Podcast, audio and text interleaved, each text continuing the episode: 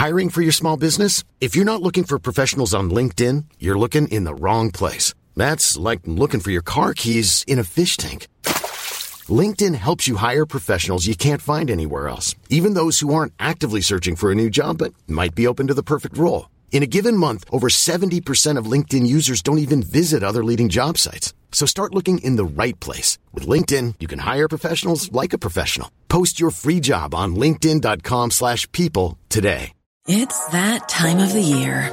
Your vacation is coming up.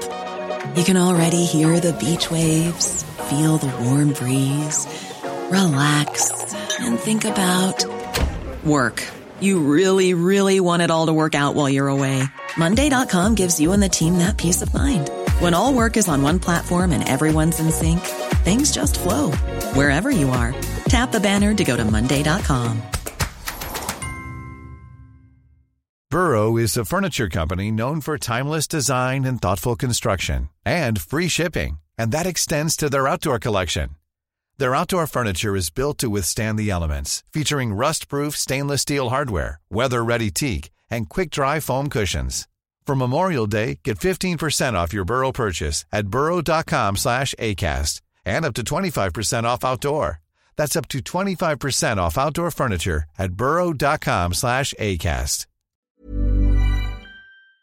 Det här avsnittet görs i samarbete med Maxulin.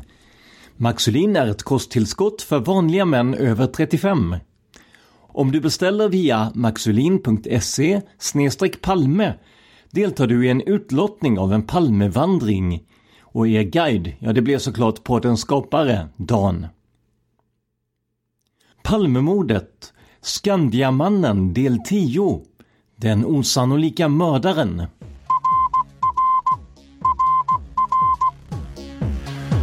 Sveriges statsminister Olof Palme är död. 90 000. Ja, det är mord på Sveavägen. Hörde de säger att det är Palme som är skjuten. Mordvapnet med säkerhet är en Smith Wesson, en revolver kaliber .357. Inte ett svar. Finns inte ett svar. För jag har inget. Och jag har inte varit Varför skulle jag Polisen söker en man i 35 till 40-årsåldern med mörkt hår och lång mörk rock. Vi sitter på Bokmässan i Göteborg och det gör vi tillsammans med Thomas Pettersson, författare till boken Den osannolike mördaren om eh, Skandiamannen Stig Engström. Eh, jättekul att ha det här givetvis. Eh, jag har varit och lyssnat på ett väldigt intressant föredrag här innan också om det här ämnet. Jag tänkte för de som inte känner till dig sedan innan, eh, kan du bara berätta lite kort om, om din bakgrund? Vad, vad har du gjort fram till det här boksläppet så att säga? Om jag har gjort något hederligt i mitt liv? Jo, men alltså jag eh, har ju en bakgrund som lärare faktiskt eh, här i Göteborg innan jag sålde om till journalistiken för det är snart 20 år sedan. Så jag mm, har varit under större delen av de här 20 åren har jag varit frilansjournalist. Och mm, också får jag väl säga att det har varit en förutsättning för att kunna jobba med det här med, med Skandiamannen och Stig Engström och Palme. Eh, hade jag inte varit det så då hade jag nog haft svårt att, att få tid att, att jobba med det. Så att, eh, när, när, vi säger att jag har jobbat 12 år med det så är det ju under 12 års tid men det är ju inte 12 år på heltid utan det är ju 12 år som en del av mitt frilanseri helt enkelt. Om vi börjar från början då, hur kommer det sig först och främst att du intresserade dig för, för ämnet Palmemordet? Hur kom du in på det så att säga? Ja, som ofta det är i livet så det var en ren slump faktiskt. Jag ville göra en intervju med Leif GW Persson eh, när han började skriva sina deckare om, om Palmemordet. Det blev ju några stycken med anknytning till det. Och då jag tog jag kontakt med honom. Och han var inte så jättepigg på, på en intervju men däremot så tyckte han att det var lite konstigt att inga journalister hade nappat på det här med att han i en av sina böcker eh, utmålar mm, Olof Palme som USA-agent. Och, och, och, det tyckte han att jag borde intressera mig för. Och när jag då eh, fick eh, se, se, det här så, så blev jag ju lite paff faktiskt. För att det var inte min bild av Palme. Jag växte upp med Palme som en, en, en vänster socialdemokrat. Och eh, istället då så skulle han då ha varit intresserad av att jobba med USA och CIA. Eh, jag frågade honom vad fanns det för bakgrund till det här. Jag fick direkt ett svar att det kommer jag aldrig berätta för någon. det, det får du ta reda på själv.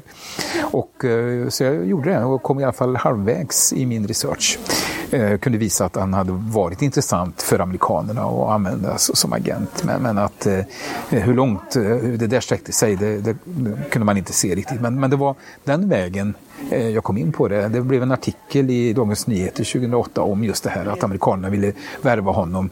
Och då hade jag redan börjat fundera över om det kunde ha någon bäring på mordet också. Hur, hur går dina egna teorier kring det ämnet, även om Leif GW nu inte ville berätta mer? Bara, känner du att det bär sannolikhetens prägel? Eller? Ja, alltså att han, han, att han, han var ju, Palme var ju uppe på amerikanska ambassaden och lämnade en del uppgifter till amerikanerna om svenska vänsteraktivister, det vet vi. Och vi vet också att, att, det fanns en, att han var intressant för amerikanerna. Och jag tror att vi har inte hört riktigt allt om, eh, om, om, om det. Jag tror inte vi vet allt om den historien. Och enligt GV så finns det mer att berätta där. Men, men sen om det hade någon bäring på, på mordet. Länge trodde jag att det kunde det mycket väl ha. Men eh, ju mer Engström och Skandiamannen det blev, desto mindre relevant blev det nog i alla fall för att personen på gatan visste något om, om, om det här. Men jag tänker att steget från en, ja, en amerikansk anknytning till Stig Engström är ganska långt. Hur kom, du, hur kom du in på spåret Skandiamannen eller Stig Engström? Ja, det var ju mm, jag började ju intressera mig för, för mordet och det tog ett tag innan han dök upp. Och det var i, i samband med att jag upptäckte det här amerikanska, eh, USA-ledda, får man väl i alla fall säga, eller, eh, nätverket Stay Behind, som ju var en del av vad man brukar kalla för NATOs hemliga arméer kan man säga. Och, och det fanns ju också här i Sverige. Och eh, de hade ju sitt högkvarter i Skandiahuset under lång tid och då var det ju inte så långsökt att tro att eh, den här Skandiamannen Engström kanske hade något med det att göra. Då hade jag också upptäckt honom som, som eh, möjlig, att han kunde vara intressant. Så det, var, det var den vägen. Så när du började din research så hade du det här, vad ska man säga, du hade Stay Behind någonstans i bakhuvudet i alla fall eller? Absolut. Och, och eh, problemet var ju bara att det var så förfärligt svårt att få veta något mer om dem och det var ju stopp överallt. Det var också stopp inne på Skandia när man försökte fråga något ifall de cheferna, jag pratade med både den dåvarande vdn Björn Wollrat och säkerhetschefen Hans-Olof Olsson, men båda slog ifrån sig med båda händerna att de visste ingenting om det här. Eh, Wollrat ville inte prata överhuvudtaget. Hans-Olof Olsson sa att han kände igen ämnet men att han kunde inte säga något om det. Så det var ju svårt att, att få någon, någon, direkt knytning till, till eh, Skandiamannen Engström på det här. Men däremot var det ju inte så svårt att hitta knytningen till brottsplatsen. För vi kan väl göra en, en snabb sammanfattning då. Eh, Stig Engström jobbade som grafiker på, på Skandia. Eh, och eh, han kom att bli, i alla fall enligt egen uppgift, ett, ett, ett, ja, ett vittne till mordet och var en av de första på mordplatsen. Är det en rättvis beskrivning? Ja, i alla fall enligt hans egen beskrivning då, så är det ju precis så som han säger att han, han jobbar över och eh, han säger att han ska iväg på en skidsemester, han vill bli klar med jobbet. Eh, den där skidsemestern eh, är ett litet oklart moment i hans historia kan man väl säga. Men, men han, han jobbar ju över och han har bara egentligen då två eh, in och utpasseringar på sitt tidkort under hela den där kvällen. Och det är ju på morgonen när han kommer och sen på kvällen när han stämplar ut och det är ju det som gör honom så intressant. Utan den här utpasseringen så hade det här varit en helt annan historia egentligen. Han eh, stämplar ut 23.19 och då hör det ju till då att den utpasseringen, det är alltså då noterat enligt Fröken Ur. Eh, och eh, på det, den, det tidssystem som fanns på på Skandia så, så var det ju 23.20 men den personal Eh, ansvarige som kollade upp Engströms utpasseringstid, han kunde ju se att den, den faktiska tiden var 23.19. Och det berättade han ju också då för Engström dagen efter när han ringer upp och vill veta om sina tider och sånt där. Så att, eh, den här tiden har ju varit den springande punkten. Och det har han ju också varit väldigt väl medveten om för han har ju konsekvent eh, förlagt sin utpassering senare han har använt den här uppgiften, han har vänt på den så att säga, så att han säger att jag, jag, jag eh, stämplade ut 23.20, ibland har det varit 23.21, jag tror i det sista hovrättsförhöret tror han är uppe i 23.22 eller något sånt där. Men han är väldigt noga med att inte vara ute för tidigt på Sveavägen, det är en viktig del i hans berättelse. Eh, visst var han ute ett annat tillfälle under kvällen eh, för att eh, äta, äta middag som jag förstår? Ja, precis. Och det där är en, en intressant del i, i berättelsen. Själv förnekar han ju i förhören att han var ute överhuvudtaget under kvällen. Då kan man ju undra varför en sån banal liksom, uppgift skulle spela någon roll. Men eh, det kan ju ha en betydelse då om man ser honom som gärningsman. Eh, han är ute och kommer tillbaks vid eh, någonstans efter 23 och 21. Eller förlåt, eh, efter 21 klockan 21. Och det, eh, den som släpper in honom då, det är Anna-Lisa Gahn, en av eh, väktarna som sitter i receptionen.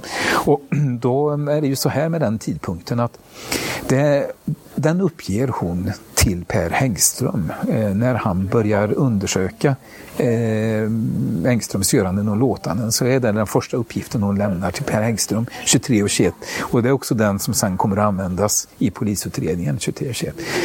Eh, sen när hon väl blir förhörd, om vi nu håller oss till den här tidsuppgiften, så ändrar hon sin tidsuppgift och tidigare lägger den till 20, eh, eh att han kommer in någonstans efter 20 för att hon, kom, hon kopplar ihop det med sin egen eh, ankomst till, till Skandia om jag minns rätt här.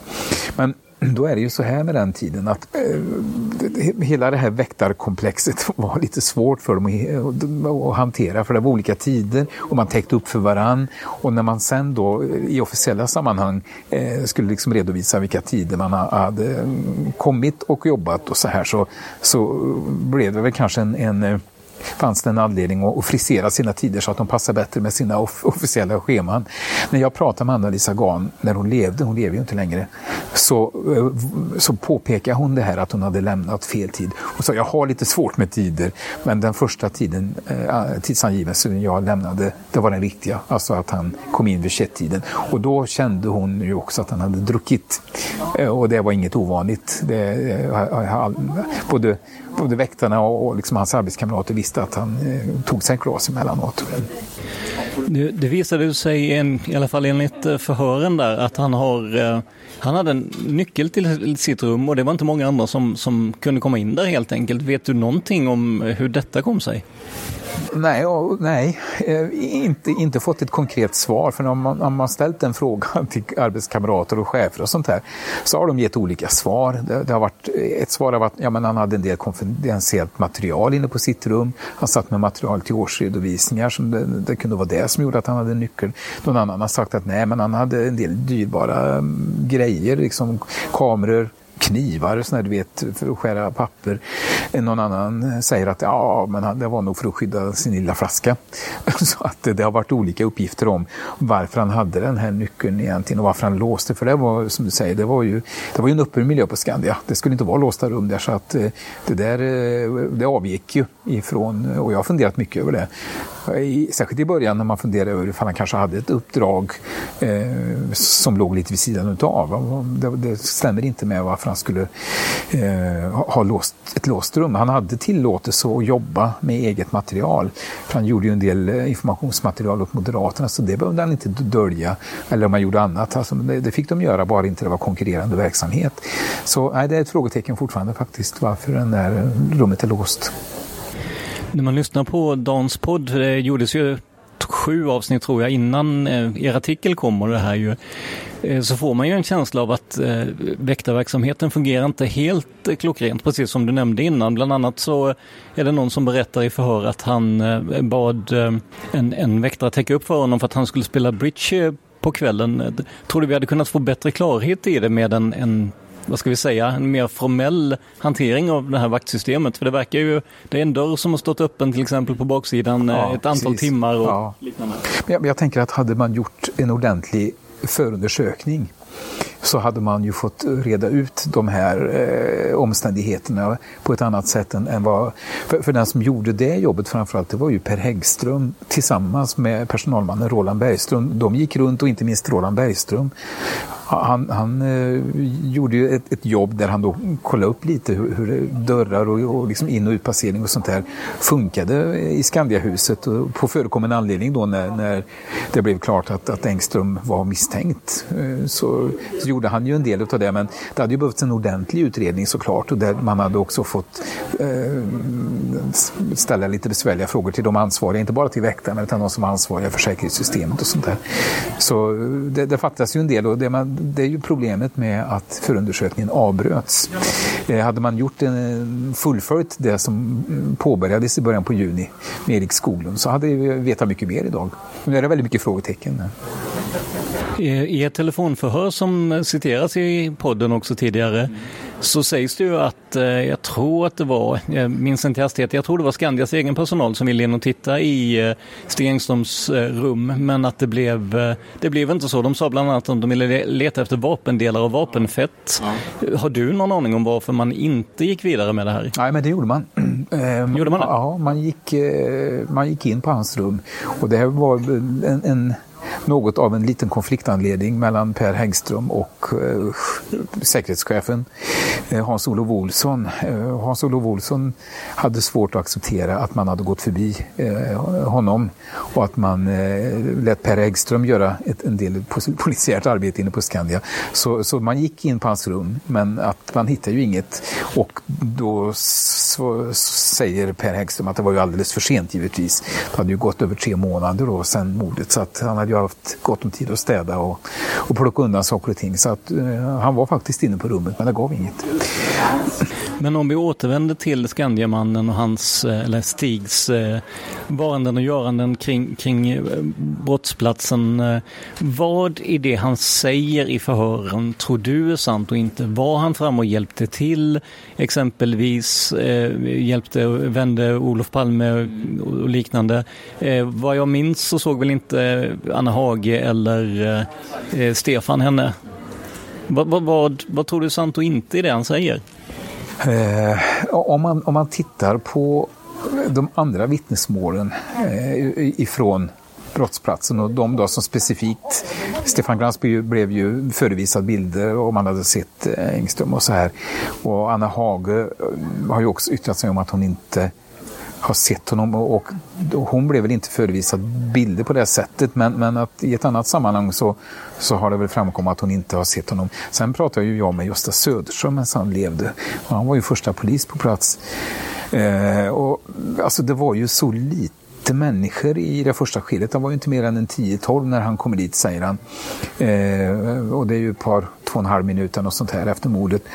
Eh, så, så, att Engström kunde inte försvinna i mängden så att säga. Utan han, hade han funnits på plats så, så hade ju både Glantz och Hag och, och andra som har blivit tillfrågad. av honom. Leif Ljungqvist spelar ju Skevamannen, blir tillfrågad också. Han har heller inte sett honom, säger han då. Nu har han sagt något annat på senare år här, men när det är alldeles färskt så har han inte sett honom. Och Gösta Söderström inte alls. Och eh, jag, jag frågade honom också om, om det här med att han då eh, inte att han skulle ha blivit nekad att lämna sitt vittnesmål. Och då säger ju Gösta Söderström att nej, nej, jag, jag sa åt de poliser som var på plats, se för fan till att ta alla vittnesmål. Nu vet vi ändå att man missar några, men att man aktivt skulle ha sagt att nej, vi behöver inget vittnesmål här. Det, det, det är ju inte sant. Så menar, det han återger ifrån brottsplatsen, det finns ju inget stöd i de andra vittnesmålen.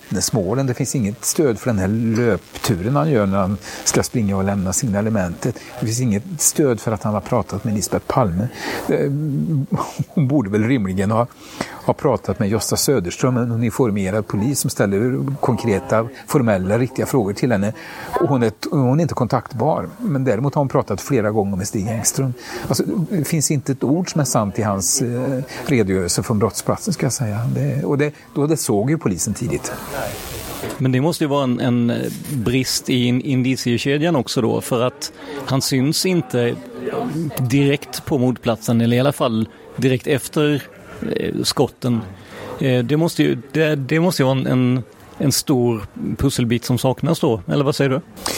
Eh, ja, att precis. Att han, eh, för hans egen del, när han ska göra sig trovärdig så, så funkar det ju inte alls. Är han däremot gärningsmannen så är det ju logiskt. Då, är han ju, då ska han ju inte vara där helt enkelt. Så att för, för honom hade det varit avgörande såklart om någon hade fäst honom på platsen. Men det har ju aldrig skett. Och, och jag funderar ju mycket över det i början, särskilt om det fanns uppgifter som, som på något sätt eh, klargjorde om man var där i något skede. Själv säger han ju att han är kvar där säger han i ett brev till Sven ner fram till att man spänner upp de här rödvita plastbanden. Och då är man ju någonstans kanske 8, 9, 10 minuter efter, efter skotten. Så länge är han kvar. Och då har han ändå 10 minuter kvar att redogöra för vad han har gjort innan han kommer in då på Skandia. Så att, eh, det borde ju vara människor som då hade kunnat fästa honom på platsen helt enkelt. Det sker inte.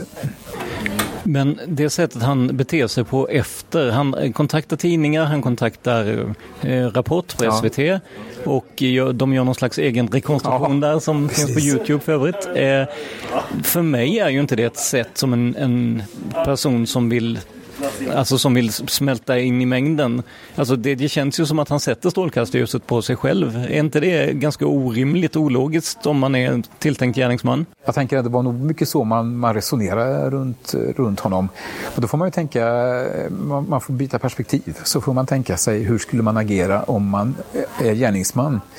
Och hur agerar man om man dagen efter mordet får höra ett, ett signalement som ju är ganska likt honom då, när Holmer klockan 12 12, dagen efter eh, säger att vi, vi har en gärningsman, han är 175 till 180 centimeter. Han har en mörkblå täckjacka, han har mörka byxor, han har en keps med öronlappar som gör precis det som är Engströms signum kan man säga på vintern. Han har den där kepsen.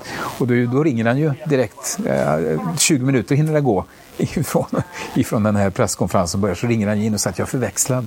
Så, han, han har ju ingenting att förlora. Vad ska han göra? Han kan inte bara sitta still och vänta på att, att man, ska, man ska haffa honom utan han måste ju agera.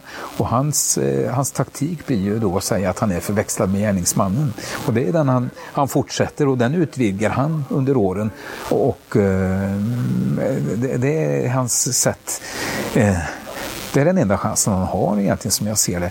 Och, och, och det som spelar honom lite i händerna är ju då att han älskar ju uppmärksamheten. Han har inga problem med att vara i tidningarna. han älskar det.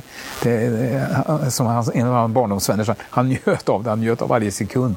Så att det som vi kanske skulle tycka vore besvärligt, en gemene man, där har han inga problem med att agera i media. Det, och det ser han ju såklart som sin möjlighet för att manifestera sig som vittne. Det som jag tycker kan ha saknats innan jag läste din artikel, eller dina artiklar ska jag säga, och boken här, det är ju hans inställning till Palme och sen också hur han kom över vapen och liknande. Ja. Om vi börjar med hans inställning till Olof Palme, har du kommit fram till något nytt där? Det, när jag började titta på honom så, så, visste jag ju att han var kom, kommunal Eh, Eh, aktiv i kommunalpolitiken i, i, i Täby. Eh, det jag inte visste var att, att omgivningen var så starkt Palmefientlig och där tror jag väl kanske att jag bara fått hört den mildaste varianten eh, så här i efterskott, att man, man mildrar lite hur illa det var. Men att eh, den allmänna inställningen i vänskapskretsen var ju att man inte, alltså man var Palmefientlig. Alla så alla tyckte illa om Palme, som hans exfru säger. Så det var ju inget konstigt att Stig gjorde det. Han plockade upp det där. Men sen får man också tänka i Täby, eh, det, kan man läsa om i boken. Alltså där, där har ungdomsförbundarna där i, i, i, en klubb, eh, källarlokal så har man en, en piltavla uppsatt på Palme som man kastar pil på. Och eh, inte vet jag om, om Stig var nere och kastade pil där, men att eh, alltså det säger något om hur andan var.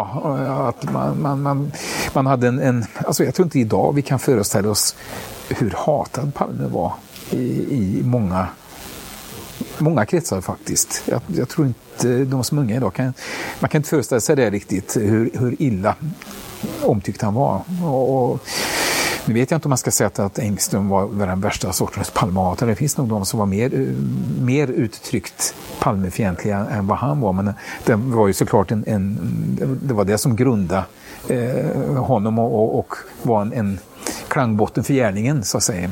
Och den andra delen då som, som eh, var en nyhet här tycker jag och det är ju hur han kom över vapen eller hur han teoretiskt skulle komma över vapen i alla fall. Kan du berätta lite om hur du kom fram till det vapenspåret? Ja, men det är ju intressant för att eh, den personen som, som eh, visar sig inneha en stor samling vapen och även då relevanta revolvrar, både Magnum-revolvrar och Smith Wesson 38 som, som ju är möjliga Palmemordsvapen.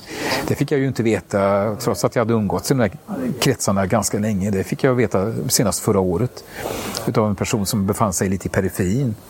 Och eh, det, det visade sig ju, eh, vi har kollat upp innehavet att det fanns relevanta vapen där och vapensamlaren hade samma politiska inställning som Engström. Han kanske ännu mer nationalist och ännu mer militant kan man säga. För han var aktiv inom hemvärnet och hade en, hade en, en, en ganska bestickande historia som, som eh, aktiv tidigt i livet eh, och, och Palme, eh, USA-vän. Palmehatare och eh, USA-vän. Eller Palmehatare, jag är Palmefientlig. Jag ska inte ta till i överord när det gäller honom. För, eh, han är också en sån här som, som man, jag skulle egentligen vilja veta lite mer om. Men tillgången till vapen kan man ändå se att där fanns det ju möjlighet för honom. Men, men det är inte bara den här vapensamlaren utan det visar sig också att han hade ju en, en, en militär anställning och i den militära anställningen på det som idag heter FMV, på den tiden hette Kungliga armétygförvaltningen, så var han ju aktiv i en skytteklubb. Och eh, jag har ju fått också tips om människor som har jobbat i den här miljön att, att i, i, man hanterar ju vapen och man gjorde manualer, man gjorde eh, beskrivningar av vapen och vilket betydde att det cirkulerade vapen som inte var bok. Alltså man hade inte den vanliga kollen på utan man skulle kunna ha fått eh, han skulle kunna ha, fått tillgång till ett vapen den vägen. Och det var precis under den här perioden som, som han jobbar där så, så lanserar man en modell, en, en revolver med, med rätt kaliber och som man skulle kunna tänka sig att han har, kommit i kontakt med. Så det, det frågade ju hans exfru om då förstås, om hon hade sett något sådant vapen och det sa hon att det hade hon inte gjort. Men att, eh, ja, det, det är en annan möjlighet steget från att han skulle kunna till att han faktiskt har tillgång till ett vapen. Där är väl också en, eh, en osäkerhetsfaktor, är det inte det? Jo, det är det och där, där har vi ju tidsfaktorn att det är jättesvårt att och, och, kunna avgöra det eller, eller komma mm, kunna liksom kartlägga det eftersom båda är döda både vapensamlaren och eh, Stig Engström är ju, är, är ju borta så att man kan, inte, man kan inte fråga dem. Så det får man ju bara se att, att möjligheten och, och eftersom den här åsiktsmässiga samstämmigheten finns och, och eh, när det gällde just eh, den här vapensamlaren så var han ju aktiv inom hemvärnet och hemvärnet hade ju en, en konflikt med Palme kan man säga. Man, man ville ju ändra på hemvärnets och polisens, framförallt polisens roll i ett, eh, i ett ockupationsskede, eh, vilket ju vållade mycket starka tjänster inom hemvärnet. Man såg det som ett sätt att och, och avväpna och, och, göra det lättare för en ockupationsmakt helt enkelt. Så att, med, med den här vapensamlarens brinnande intresse för hemvärnet så, så lär ju inte han ha omfattat Palme med några starkare känslor vid den här tiden. Men utifrån den research du har gjort, är du personligen övertygad om att det är Stig som har tagit Palme av daga? Ja, alltså jag, jag, det, är ett bra, det är ett bra uttryckssätt tycker jag, att jag är övertygad utifrån de sakskäl och fakta som finns. Säker ska man passa sig för att vara. Det passar inte för en journalist att vara säker på sin sak för då tar man inte in nya intryck och man sorterar bort information. Så jag, man ska akta sig för att säga att man är säker på något men övertygad utifrån de fakta som finns. Det, det har varit men det tog en ganska lång tid innan jag tog mig dit. Mm. I artikeln och eh, boken så namnges eh, Stig Engström eh, och jag skulle gärna vilja veta lite hur, hur ni tänkte det. Han är ju avliden, han har ingen möjlighet att, att försvara sig eh, mot den här, om, som han förmodligen skulle se det som en uthängning. Eh, hur, hur, tänkte ni kring att, att publicera namnet, att inte skriva Skandiamannen, Stig E ja. eller liknande? Ja, ja precis. Det, det här är ju det är ju en väldigt speciell situation. Eh, man får tänka på de kriterierna som är, som är relevanta. Då. För det första kommer vi med information om, om, om Skandiamannen och Engström som, som är relevant, så att säga att han är möjlig som gärningsman eller sannolik som gärningsman. Ja, det får vi väl säga att, att vi gör eftersom mm, Palmeutredarna har plockat upp det som sitt huvudspår får vi väl säga att, att det är. Och, eh, så, så att, att, att det vi kommer med materialet är relevant. Finns det ett stort allmänintresse? Ja, det gör det ju helt uppenbart. Eh, till och med ett intresse utomlands, inte bara i Sverige. Utan, och det, är ju vårt, det är ju ett nationellt trauma såklart. Eh, reglerna för namnpublicering det förutsätter ju att det är en fungerande rättsprocess och, och där har ju polisen själv sett till att man har slagit undan benen på den rättsprocessen själv kan man säga. Han eh, avfördes ju på felaktiga och summariska grunder när, när man faktiskt våldsrotens Arne Irwell var eh, inne på att ja, men här har vi förmodligen gärningsmannen. Nu ska han utredas. Han, han tog det som en självklarhet att han skulle utredas. Så lägger man honom åt sidan. Då sätter man ju också någonstans hela processen ur spel. Och det här problemet kommer ju även, även såklart eh, Palmeutredarna att få när man presenterar något resultat om, om Engström. Så att, och här agerar mediala aktörer lite olika. En del håller fortfarande kvar på den här bogen att man ska inte publicera namn förrän det har kommit någon form av utredning i alla fall om, om Engström medan andra väljer att publicera namn och det har, har vi ju gjort. Och då har man ju också väckt in publicitetsskadan. Och då är det ju så här med Engström att han, han har ju inga barn. Han har ingen familj i livet. Eh, han har ingen som tar den typen av, av skada av publiciteten. Utan det är ju han, han själv, då på att säga, och namnet som, som tar skada. Det spelar ju en, en roll definitivt. för eh, de, Den senaste anhöriga gick bort förra året då och, och exfrun, de var ju skilda redan när han gick bort. Så att, eh, det spelar ju en stor roll faktiskt att inte det fanns någon Many of us have those stubborn pounds that seem impossible to lose, no matter how good we eat or how hard we work out. My solution is PlushCare. PlushCare is a leading telehealth provider with doctors who are there for you day and night to partner with you in your weight loss journey. They can prescribe FDA-approved weight loss medications like Wagovi and Zepbound for those who qualify. Plus, they accept most insurance plans. To get started, visit plushcare.com slash weight loss. That's plushcare.com slash weight loss. How would you like to look five years younger? In a clinical study, people that had volume added with Juvederm Voluma XC in the cheeks perceived themselves as looking five years younger at six months after treatment. Look younger, feel like you. Add volume for lift and contour in the cheeks with Juvederm Voluma XC. Reverse signs of aging by adding volume to smooth laugh lines with Juvederm Volure XC. For important safety information and to find a licensed specialist, visit juvederm.com. That's J U V E D E R M.com. Not for people with severe allergic reactions, allergies to lidocaine, or the proteins used in Juvederm. Common side effects include injection site redness, swelling, pain, tenderness, firmness, lumps, bumps, bruising, discoloration, or itching. There's a risk of unintentional injection into a blood vessel, which can cause vision abnormalities, blindness, stroke, temporary scabs, or scarring. Talk to a licensed specialist to find out if it's right for you. Normally, being a little extra can be a bit much, but when it comes to healthcare, it pays to be extra. And United Healthcare makes it easy with Health Protector Guard fixed indemnity insurance plans. Underwritten by Golden Rule Insurance Company, they supplement your primary plan, helping you manage out of pocket costs without the usual requirements and restrictions like deductibles and enrollment periods. So when it comes to covering your medical bills, you can feel good about being a little extra. Visit uh1.com to find the Health Protector Guard plan for you. Som, som tog den typen av skada som anhörig. Du pratade lite om utredningen och jag vet att du har haft kontakt med Palmeutredningen. Eh, kan du berätta lite kring, kring den kontakten? Hur kom det sig att du kom i kontakt med dem? Var det de som kontaktade dig eller var det tvärtom? ja, nej, det var nog jag som tjatade in mig där. Eh, jag hade en hel del kontakt med dem under Dag Anderssons tid eh, och redan innan. Men Stig Edqvist var en annan typ. Han höll sig ganska långt ifrån oss journalister Eh, om det inte var något akut sådär.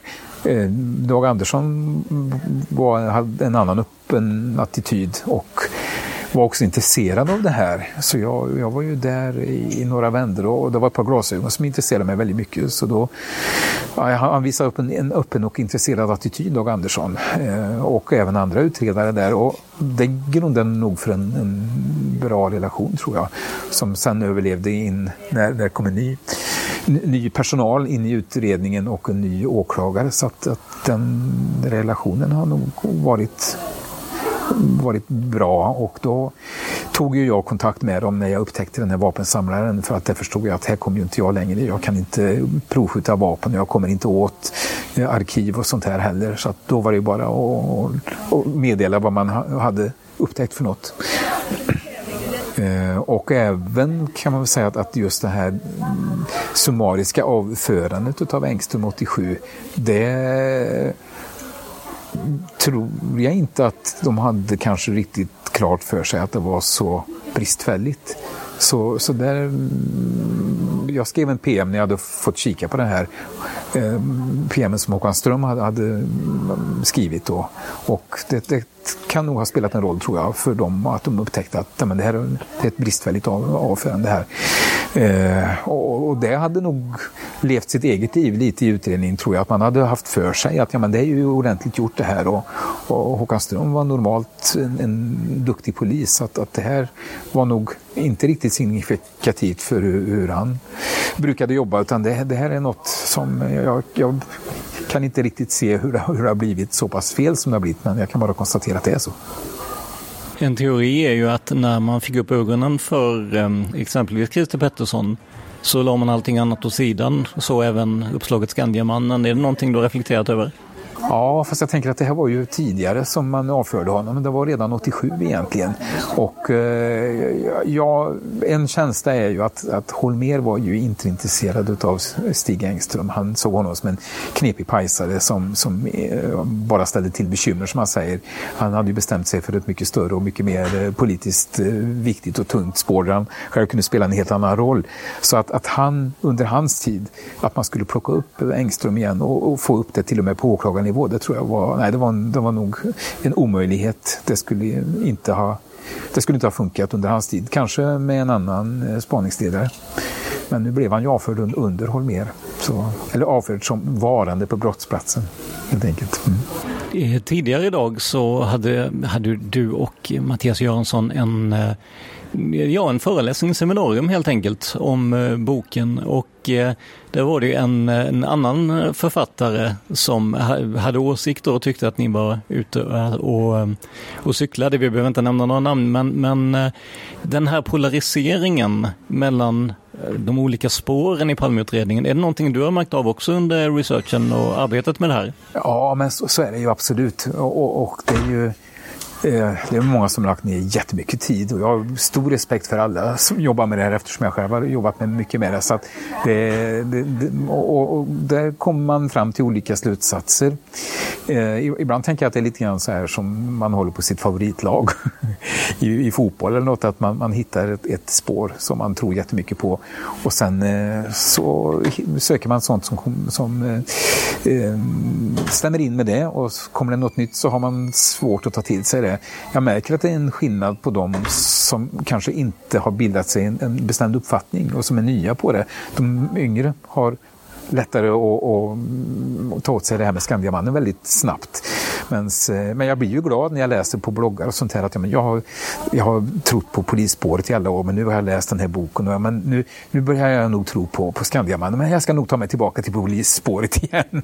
Så det här att man, att man i alla fall tänker över det en gång för att jag, jag inser att, att eh, det här är inte något där man vinner alla på sin sida direkt utan folk har olika ståndpunkter och man har läst in sig mycket och det, det men, men nu står han där i alla fall, Skandiamannen, och så får man ta del av materialet så får man tycka bu eller bä om det.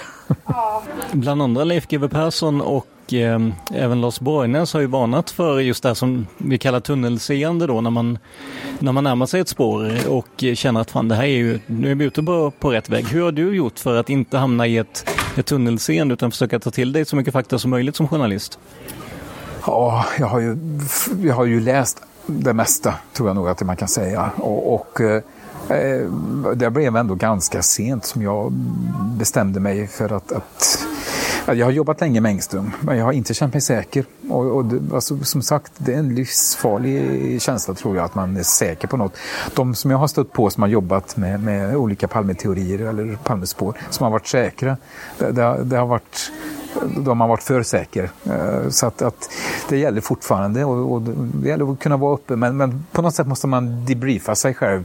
Samtidigt som i det här fallet måste man också då sätta ner foten och säga att ja, men nu tror jag, jag känner mig övertygad om att, att han är gärningsmannen. Men, men det har tagit lång tid och det har varit en lång väg att ta sig dit. Men när man väl har gjort det, sen tror jag nog att man får svårt att ta in något annat. Eh, då får man aktivt jobba som man gör i, i professionella organisationer. Och jag, jag, ser ju också problemet med de poliser som exempelvis jobbar med Christer Pettersson. Och sen när inte det går vägen och sen så ska man börja med något nytt och det släpade nog med. Jag tror att det är ett välkänt fenomen att det kanske var lite för många kvar i organisationen och kanske även på åklagarsidan. Så man ändå hade en känsla av att ja, men det var nog Christer ändå. Eh, man hade nog behövt att byta ut. Jag tror att det är väldigt svårt när man väl en gång har satt ner foten. Så att eh, eh för min del, om jag skulle göra något annat nu så skulle jag nog behöva debriefa mig själv rätt rejält tror jag. Men om man, om man tittar på de misstag som skedde i, i början av utredningen och som tyvärr präglade utredningen i ganska många år. Ser du det som genuina misstag eller var det att man gjorde ett misstag som man sen försökte så att säga dölja? Eller vad, hur ser du på det egentligen? Det, det känns inte som en professionell utredning de första veckorna, månaderna i alla fall. Ja, precis, jag tror du, du har rätt där. Alltså att, att om man är konspiratorisk så, så ser man att man försöker dölja saker och ting och att det är liksom en hemlig agenda. Holmér sitter med, med något liksom som man vill dölja. Jag tror att man ska tänka inkompetens, eh, slöhet, eh, brist på fantasi, eh, en massa mm, tillkortakommanden först och främst innan man tänker konspiration. Och så var det nog.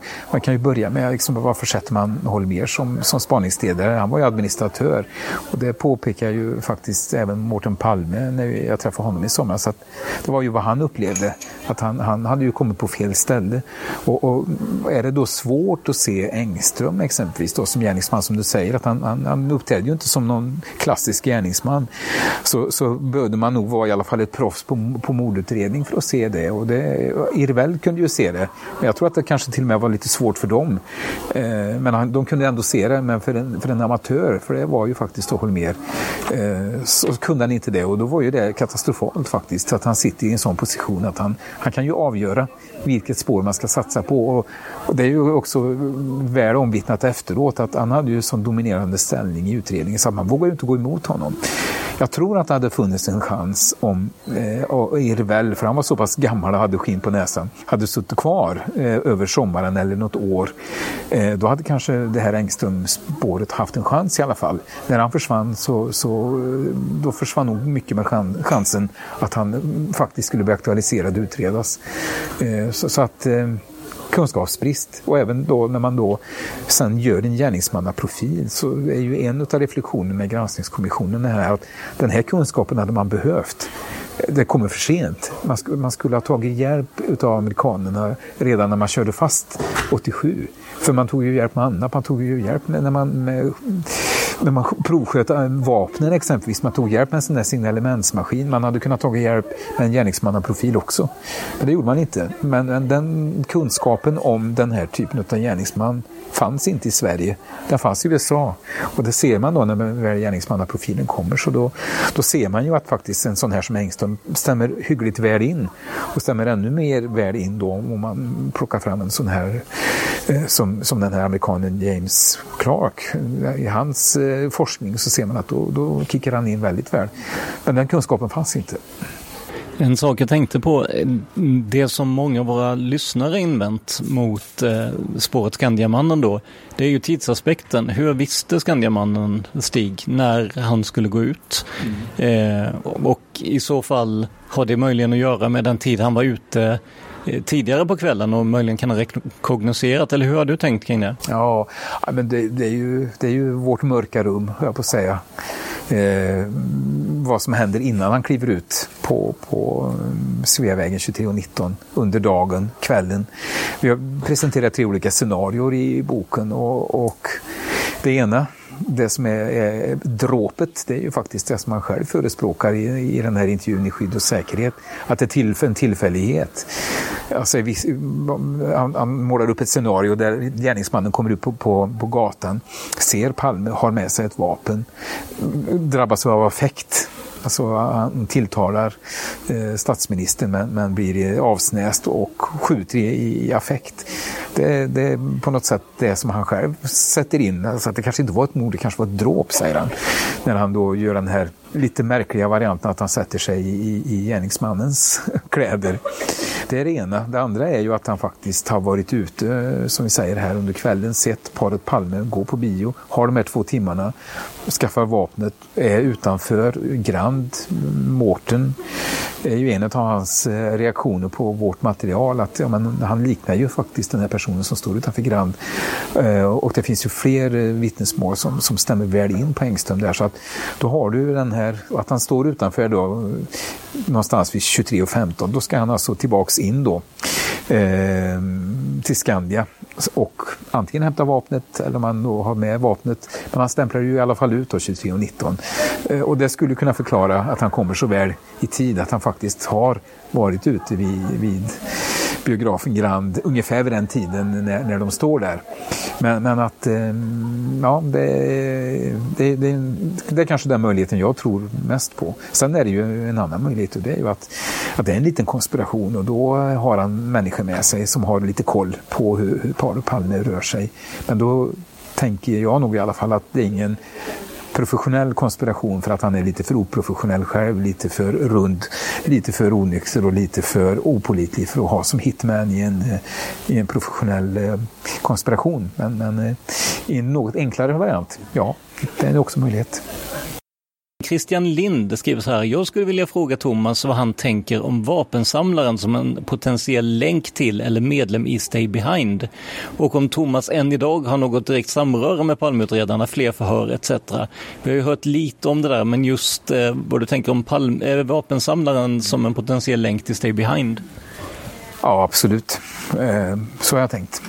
Och, eh, mm, men då, då kommer man tillbaka till det här att, att att Engström som, som gärningsman är lite för, för, för klen för en sån organisation kan man tänka. Men, men absolut, det är väldigt relevant. Och jag har gjort mina mina försök att komma någonstans där. Det är ganska svårt i och med att det är så långt tillbaka i tiden, men, men det är en relevant tanke, absolut. Det tycker jag.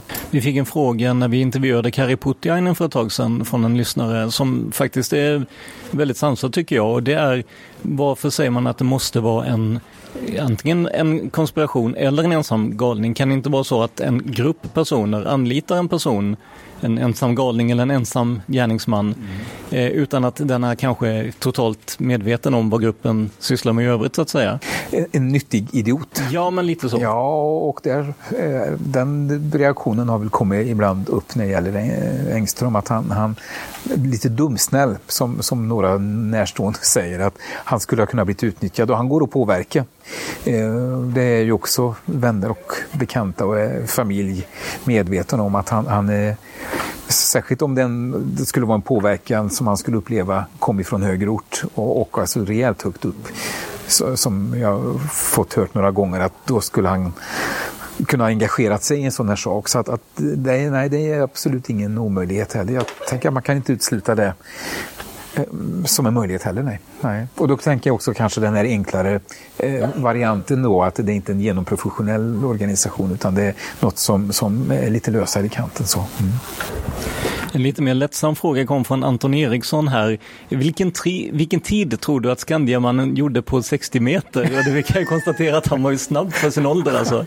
Han var ju skolmästare på 100 meter har han berättat och det var tydligen sant, eh, säger en barndomsvän, eh, att det var han. Och han var i sin ungdom var han en, en eh, atletisk typ. Så någonstans så har han ju en kapacitet. Vad ska vi tro att han gjorde på, på 60 meter? 9 och 6. Tänker jag. Vi, vi kör på det. ja. eh, Marcus Poltorp undrar om du har följt debatten i Palmerummet och eh, hur du i så fall tar kritiken. Vi kan väl vidga frågan till om du följt debatten i ja, sociala medier och liknande kring din bok och kring Skandiamannens eh, skuld eller inte skuld?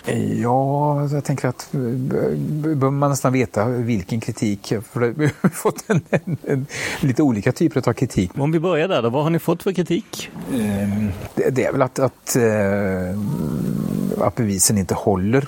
Det är väl kanske, det är väl den, den vad ska man säga, den jag vet inte om det är den vanligaste kritiken, men, men jag tycker den bemöter jag gärna faktiskt. För jag tycker att eh, då ser man det lite från, från fel håll, jag på att säga. Det här är ju liksom ingen slutplädering från en åklagare i ett mål som, som ligger eh, så långt fram i en rättsprocess, utan det, det vi kommer med för det första får man komma ihåg att det är så många år, det har gått så många år, men, men att vi, det vi har, det har kunnat presentera i den här boken har ju räckt för att rulla igång förundersökningen igen. Och sen får man ju tänka sig att det kommer en rättsprocess eh, som följer av det här. Det får vi se vad de kommer fram till, men, men tänk om han hade levt. Man kan ju bara önska att han hade i en rättssal fått förklara vad han faktiskt gjorde under de här 20 minuterna. Det hade ju varit fantastiskt intressant att få höra. Det har ju ingen fått veta. För att, eh, det vi vet är ju att han inte gör det han säger att han har gjort. Och jag har ju frågat hans fru, som man nu skulle kunna tänka sig, har han inte berättat för dig då vad han har gjort? Och då säger hon det att nej, det gjorde han aldrig. Och det, det, får man väl, ja, jag vet ju inte hur sanningsenlig hon är i det, men det är i alla fall det hon säger och eh, då är det ju ingen som vet faktiskt vad han gjorde under sina 20 minuter. Hur reagerar du på den kritik som, eh, som ni har fått eh, för artiklarna och sådär? Är det någonting som går dig djupt i sinnes eller hur känner du för det? Ja, nej, men det, det, det, på något sätt det är relevanta frågor och relevanta frågeställningar och man också lyssnar och man kan ha en, en, en bra diskussion om det. Så, men jag, jag, jag, tycker det känns friskt för att det är också något, när man nu lägger fram någonting som är konkret och då man kan prova Eh, gentemot faktiska förhållanden. Hur var det med tiderna? Det, här med, alltså, det finns ju ett antal frågor man kan ställa när det blir konkret. Jag tycker det är mycket värre när det, eh, när det håller sig liksom på teorinivån och det, man aldrig egentligen kan ställa de här skarpa frågorna. Ja, det, det finns, om man har en konspirationstanke exempelvis. Eh, vad är det för motiv? Ja, då kan man inte, eh, man kan, man kan aldrig ställa, man får aldrig några personer bakom, man får aldrig någon person som är på, på, på Sveavägen. Då blir det bara en idédiskussion. Jag tycker det känns, eh, ja, det känns bra att ta eh, de här konkreta frågorna runt Engström, för det, då är vi i alla fall på brottsplatsen. Bo Andersen undrar om du har pratat med den så kallade skeva mannen Leif L inför boken? Nej, det har jag inte gjort. Jag har inte heller tyckt att det har känts som att man har behövt det. För att han, han är ju väldigt tydlig i sitt förhör eh, när han blir tillfrågad om han har sett eh, Engström exempelvis. Då. Eh, så säger han ju, och det är väl i, i Håkan Ströms förhör, eh, att han svarar han ju nekande på det. Och dessutom har jag ju en, en, gjort en analys av det här så kallade LAC-bandet eh, som är med i boken. Och där det ju då, eh, där finns inte Engström med. Ehm, däremot finns Jan-Åke Svensson med då, den här BMW-ägaren som eh, eh, ju blir då felaktigt, felaktigt eh, identifierad så, som eh, Engström när, när man ska försöka eh, klargöra om Engström har varit på brottsplatsen eller ej så förväxlas ju han av Jan Andersson som är den killen som sitter bredvid Ljungqvist. Eh, det är väldigt tydligt, eh, det finns liksom inget att ta fel på där att, att Engström skulle ha varit framme vid, vid Ljungqvists bil. Det, det har han inte varit. Jag har ju pratat med honom dessutom personligen och hans, hans eget vittnesmål är väldigt tydligt. Han går fram till Ljungqvist för att fråga om de har, att de kan ringa på polis. Och det är han som, som kommer och har glasögon och trenchcoat, det är inte Engström. Så just för den saken skulle jag inte behövt prata med Ljungqvist, tycker inte jag. Och man märker ju också när jag har pratat med så pass många människor och även vittnen, så, så är det ju så att de bästa vittnesmålen är ju de som är färskast. Sen blir de sämre och sämre. Carl Liljas undrar, hur är din syn på att det är allmänt accepterat att mördaren följde efter makarna Palme från Grand? Om det stämmer skulle Skandiamannen vara omöjlig som gärningsman. Om man nu säger att det är allmänt accepterat, det får stå för honom i det här fallet. Ja. Men...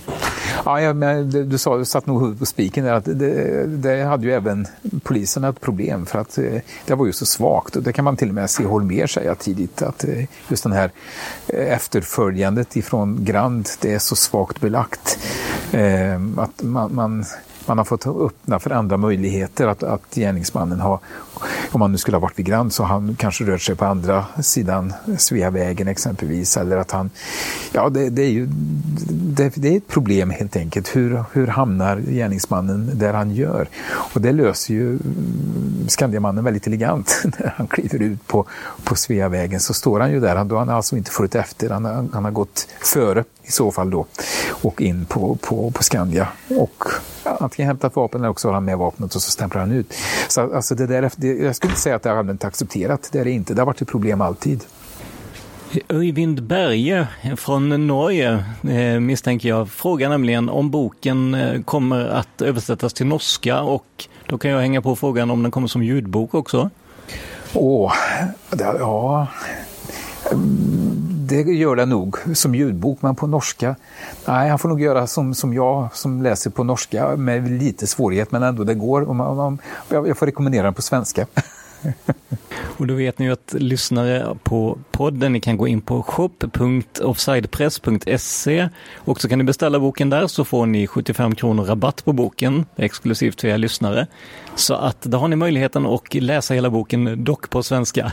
Torbjörn Holmberg frågar, eh, vad vet du om hur Palmeutredarna hanterade dina teorier?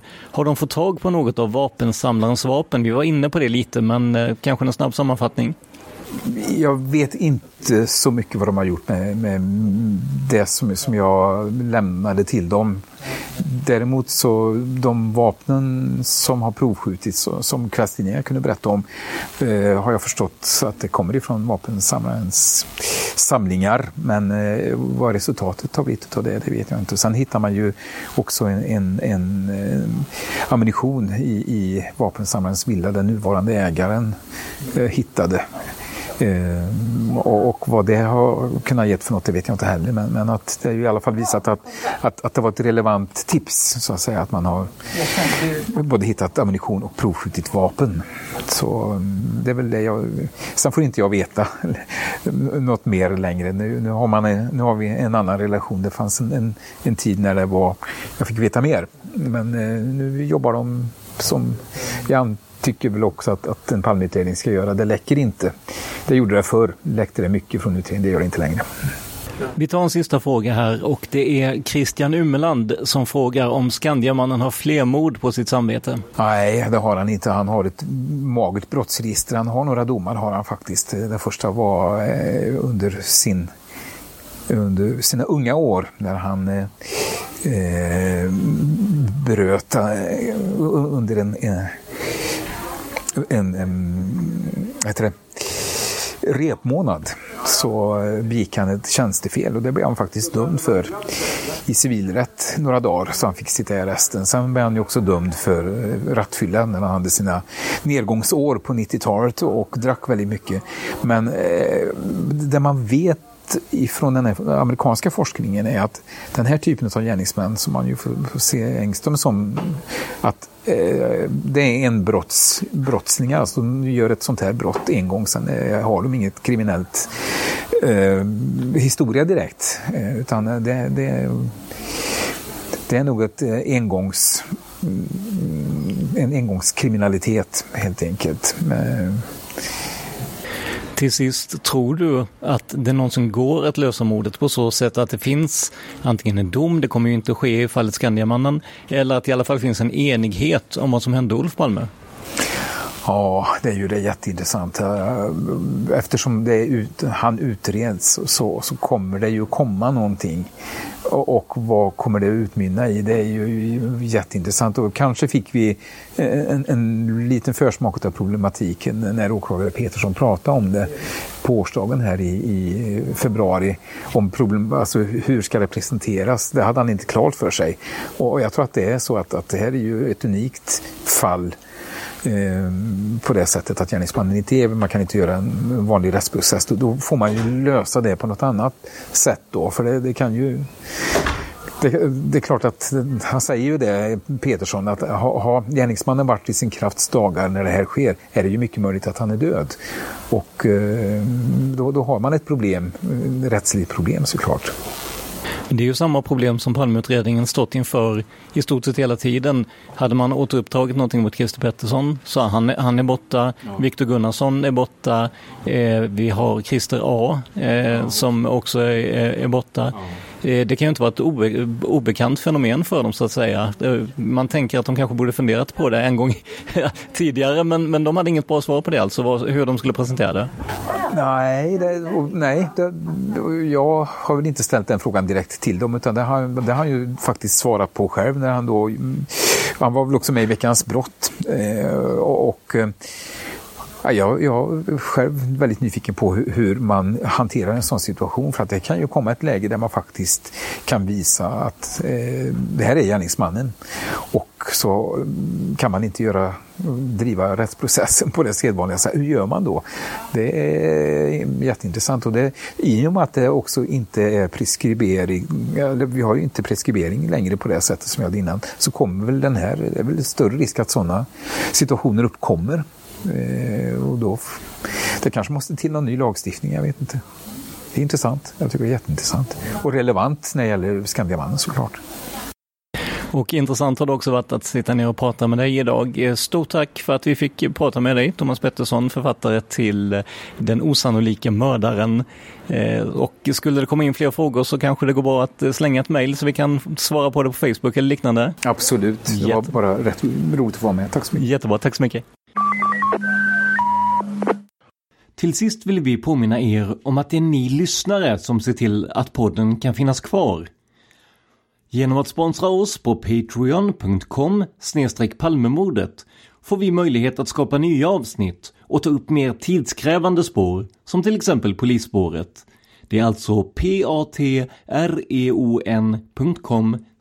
palmemordet. Och alla bidrag är välkomna och det finns också olika belöningar till er som sponsrar Se mer på patreon.com palmemordet. Glöm inte heller att gå in och rösta på vem ni tror höll i vapnet som mördade Olof Palme. Ni hittar en länk till omröstningen på vår Facebook-sida facebook.com palmemordet. Palmemordet finns också på Youtube. Bara sök på Palmemordet. Boken från dagens avsnitt finns ännu inte som e-bok eller ljudbok men om den släpps som det är chansen stor att du hittar den på Nextory. Nextory är en prenumerationstjänst för ljudböcker och e-böcker. Om du går in på nextory.se palme och tecknar dig för ett abonnemang så bjuder Nextory på 30 dagar gratis då du kan upptäcka deras tjänst. Detta gäller om du inte tidigare varit prenumerant hos dem. Det här avsnittet gjordes av mig, Tobias Henriksson på PRS Media. För mer information om mig och företaget, gå in på facebook.com prsmedia.se eller besök hemsidan på www.prsmedia.se. Tack för att du lyssnar på podden Palmemordet. Man hittar Palmes mördare om man följer PKK-spåret till botten. Därför att ända sedan Julius Caesars tid har det aldrig hört talas om ett mord på en framstående politiker som inte har politiska skäl. Polisens och åklagarens teori var att han ensam hade skjutit Olof Palme. Och det ledde också till rättegång. Men han frikändes i hovrätten. Nu ska vi ut på rövarstråt.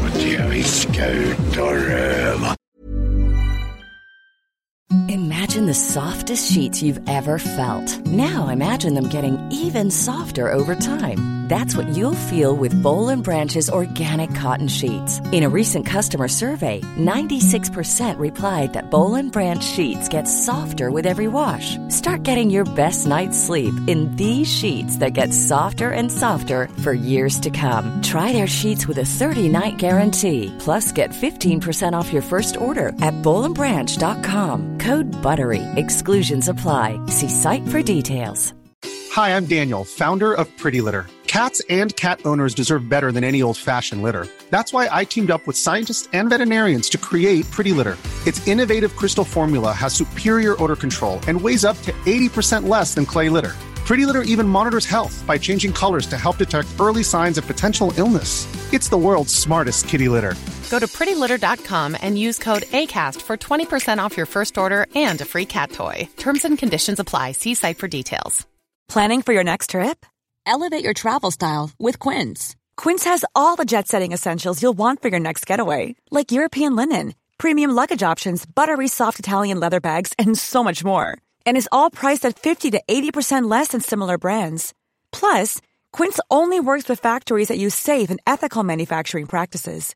Pack your bags with high-quality essentials you'll be wearing for vacations to come with Quince. Go to quince.com slash pack for free shipping and 365-day returns.